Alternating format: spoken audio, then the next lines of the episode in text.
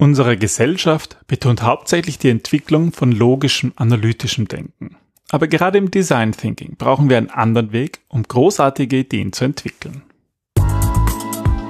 Willkommen beim Design Thinking Podcast, weil Innovation kein Zufall ist.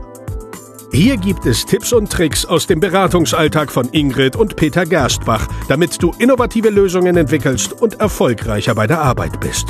Und jetzt geht's los. Viel Spaß! Hallo und herzlich willkommen zum Design Thinking Podcast. Hallo Ingrid. Hallo Peter. Ach, ein neuer Jingle, eine neue Episodenstaffel. Ja, also die, die aufmerksam sind, werden gehört haben, dass unser Sprecher bei unserem Jingle einen kleinen neuen Text hat. Und das bedeutet bei uns immer, es gibt eine neue Staffel. Ja.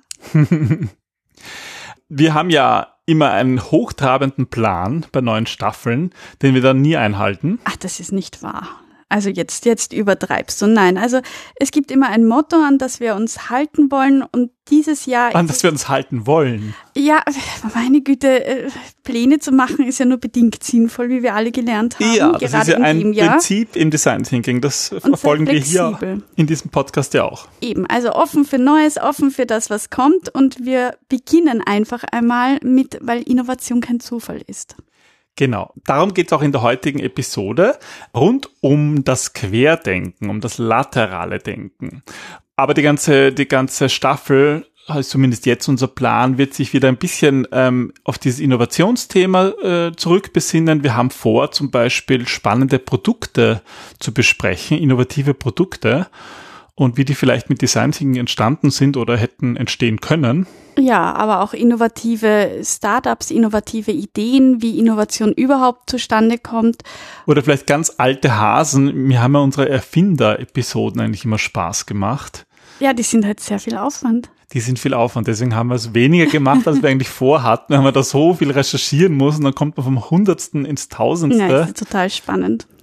Aber auf jeden Fall wird euch all das in der Staffel Nummer 4 äh, erwarten. Und wenn ihr Vorschläge, Ideen oder konkrete Tipps habt, was ihr gerne hören wollen würdet, rund um, weil Innovation kein Zufall ist, dann schreibt uns doch einfach und lasst es uns wissen und wir bauen das sehr, sehr gerne ein. Genau, einfach eine E-Mail unter podcast.gerstbach.at oder auf den diversen Social Media Kanälen, wo wir eigentlich immer zu finden sind.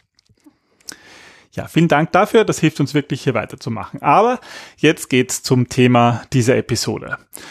Zu den Querdenker dieser Gesellschaft. Genau, wir haben ja in der letzten Episode der letzten Staffel, ähm, wo es ja um die Verschwörungstheoretiker, also um das Verschwörungsthinking gegangen ist, haben wir auch über das laterale Denken gesprochen, weil es ganz was anderes ist als dieser Begriff Querdenken, der derzeit leider in der Corona-Pandemie ein bisschen überstrapaziert ist.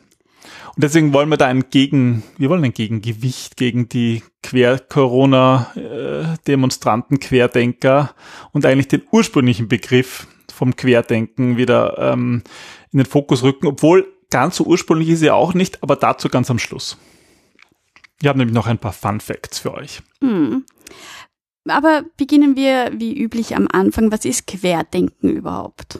Das musst du jetzt erklären. Was ist der Unterschied ähm, zwischen normalem Denken und Querdenken? Also prinzipiell finde ich ja jede Art von Denken per se einmal ganz gut.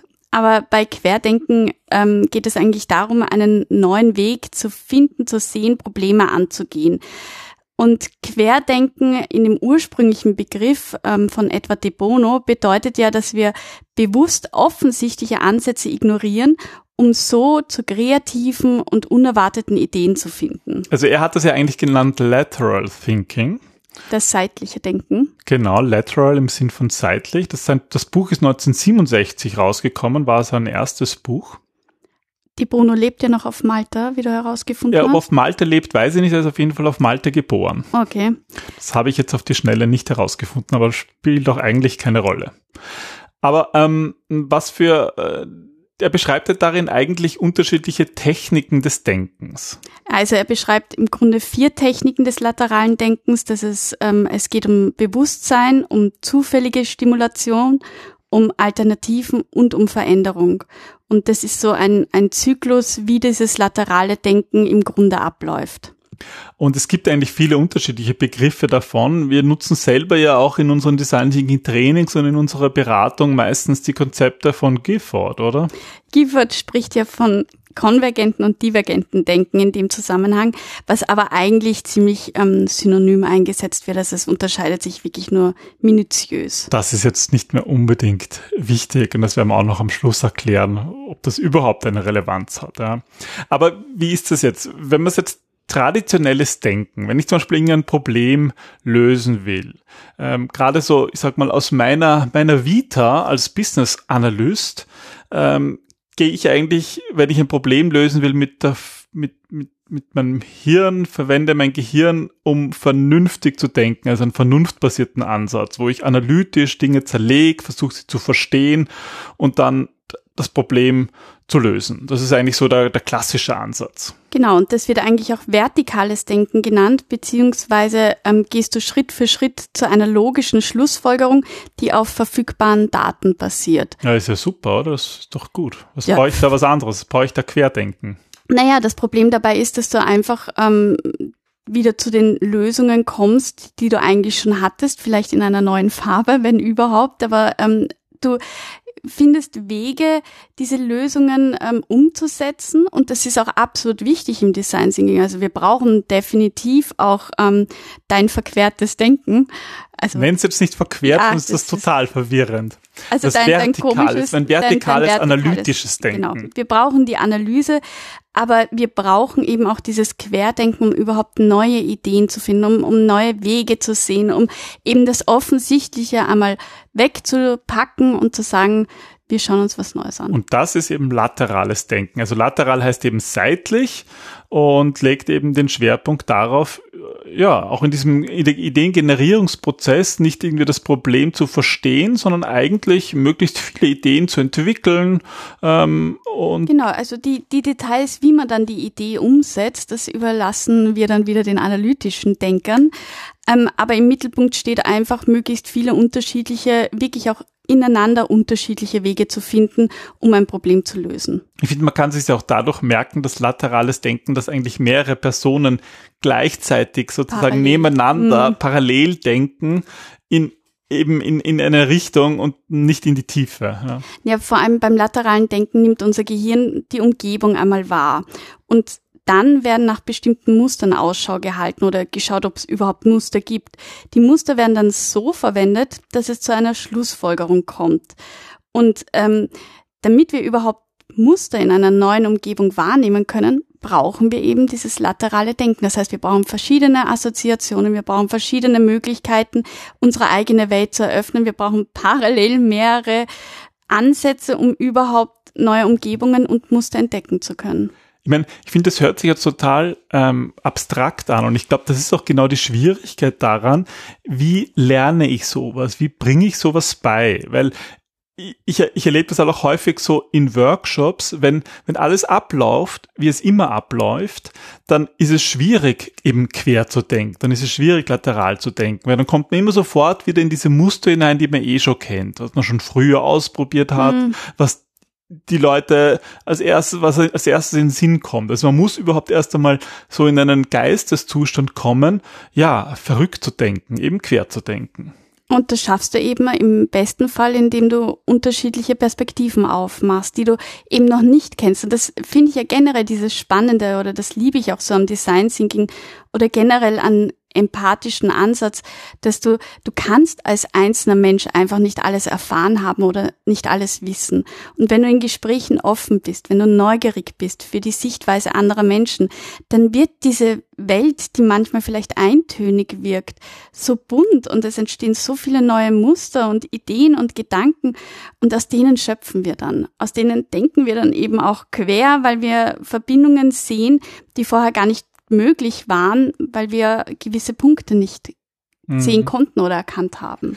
Was mich ja besonders ähm, dabei fasziniert, und das hat sicher auch mit diesem Gegensatz konvergentes und divergentes Denken von Gifford zu tun, ist, dass das einfach zwei Denkmuster sind, die man als Mensch beides kann. Also es gibt nicht eigentlich diese Forderung, wir brauchen mehr Querdenker, das gibt es eigentlich nicht, weil jeder Mensch kann das. Vielleicht hat man es nicht geübt. Also wenn ich so zurückdenke an meiner Consulting-Zeit, hatte ich schon viele Meetings, wo Leute eingeladen waren, wo wir als, als Business Analysten oder Projektleiter so immer schon so gesäuft haben, gesagt haben, oh, das ist wieder jemand, der irgendwie einfach sich nicht wegbewegen kann von den vertrauten Pfaden. Und dann, wenn es um was Neues gegangen ist, wusste man, die werden immer Gründe finden, warum es nicht geht.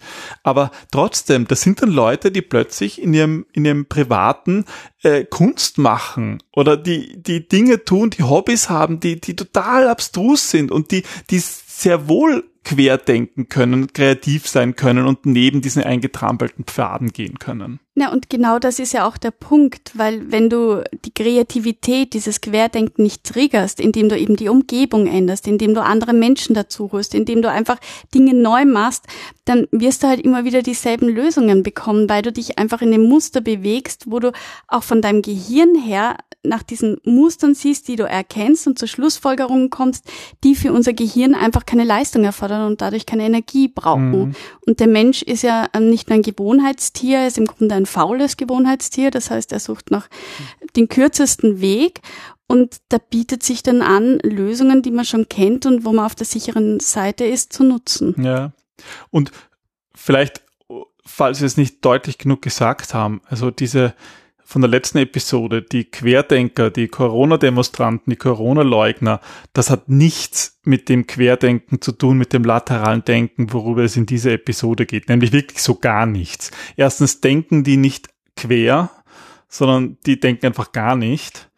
Und auch, auch wenn jemand querdenkt im Sinne vom lateralen Denken, so kannst du nicht durchs Leben gehen. Also du musst immer beides kombinieren. Und auch wenn ich jetzt in einem Unternehmen Innovation fördern will und sozusagen Querdenker, laterales Denken fördern will, brauche ich trotzdem immer auch dieses analytische, das logische Denken. Und gerade da hapert es ja ganz besonders bei den Querdenkern jetzt in der Corona-Pandemie, weil die eben nicht logisch denken und nicht analytisch denken, das nicht kombinieren und, und ja, gar nicht denken. Ähm, gut. Ähm, ja. Kleiner Rant so ähm, auf der ähm, Seite. Gut, bitte, ähm, bitte Feedback und, und Kritik ähm, direkt an peter.gerstbach.gerstbach.at. Auf jeden Fall, das, was du vorher gesagt hast, möchte ich nochmal aufgreifen, dass jeder Mensch prinzipiell zu beiden Denkmustern ähm, ja, beide fähig ist. Fähig ist, genau.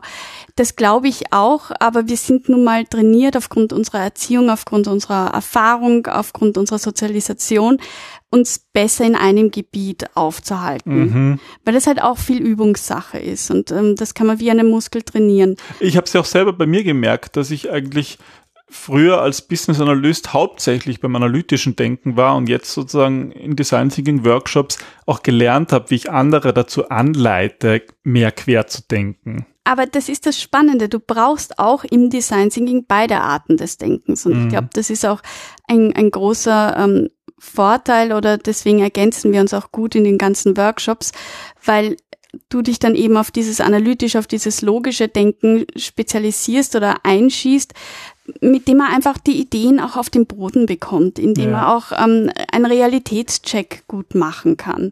Und es braucht viele Ideen und es braucht verrückte Ideen, um neue Wege zu gehen. Und Innovation heißt ja auch erneuern. Also wir müssen Dinge anders sehen aber wir müssen sie auch am Boden bringen können, um die Welt dadurch zu verändern. Es muss beides sein und nur dann funktioniert auch Innovation tatsächlich. Ähm, in, in, der, in der Vorbereitung für diese Episode ähm, habe ich mir auch angeschaut, ob es eigentlich so Kritikpunkte an diesem Denken gibt. Was jetzt eigentlich überhaupt nicht dem analytisch-logischen Denken entspricht. Ne?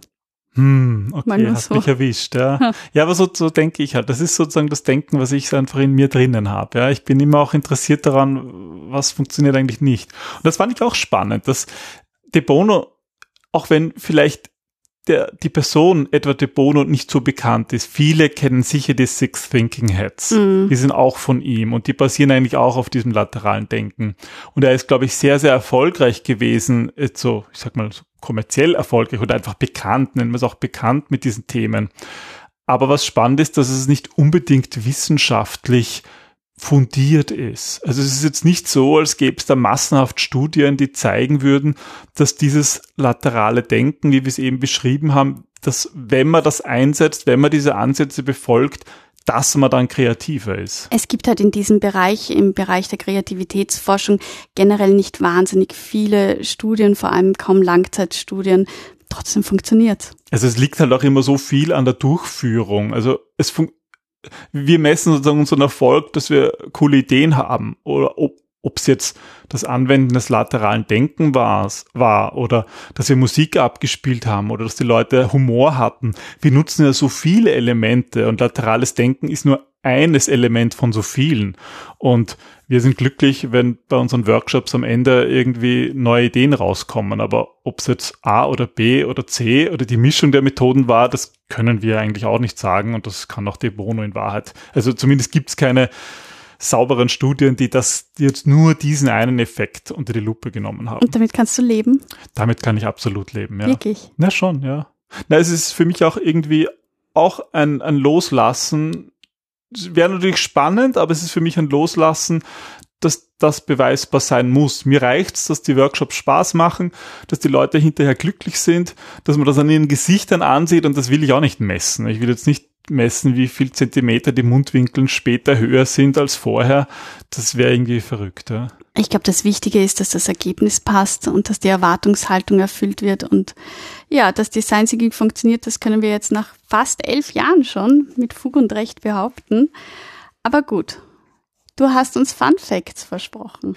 Oh, Fun Facts, ja. Ähm, also ein Fun Fact, das hast du eigentlich gefunden, und zwar das Querdenken im 19. Jahrhundert wie eher Hilflosigkeit bedeutete? Ja, also ähm, Querdenken war tatsächlich eher damit verbunden, dass sich Menschen als hilflos bezeichnet haben. Und die erste Erwähnung in einem positiven Zusammenhang ähm, kommt aus dem Jahr 1915 und zwar im Zusammenhang mit der Riesenfantasie von Münchhausen. Hm.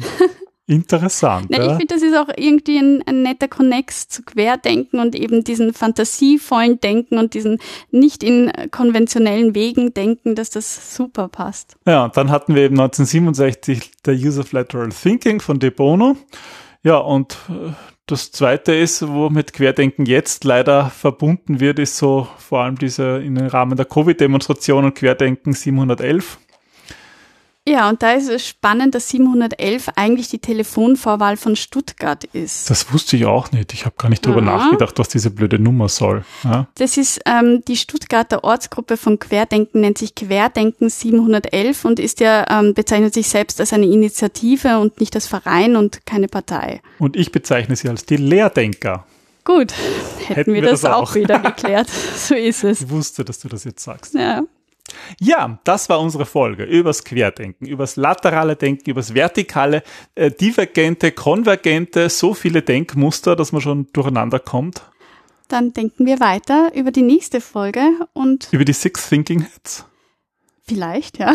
Denken Irgendwann werden wir noch eine Folge Irgendwann machen. Eine. Aber ähm, ja, die nächste Folge wird sich wohl eher ums Homeoffice kümmern und wie man dort innovative Ideen haben kann. Ja, wir haben schon Ideen dafür. Wir haben auch Pläne in den nächsten Episoden, ähm, jetzt nicht Gäste zu interviewen, aber wir wollen zumindest Gäste ein bisschen mehr zu Wort kommen lassen. Ähm, seid gespannt. Wir freuen uns auf jeden Fall, wenn ihr mit dabei seid bei diesem Podcast. Wir freuen uns, ähm, wenn ihr auch uns in der Staffel 4 begleitet ähm, und diesen Podcast weiterempfehlt, wenn ihr Freunde oder Kolleginnen und Kollegen habt, die sich auch für äh, unsere Themen interessieren dann empfehlt doch bitte den Podcast weiter und bewertet ihn auf den diversen Plattformen. Das würde uns wirklich sehr freuen. Und wir freuen uns auf jeden Fall auf die nächste Folge und wieder von euch zu hören, beziehungsweise mit euch virtuell zu reden. So ist es. Dann, dann bis zum nächsten Mal. Tschüss. Tschüss.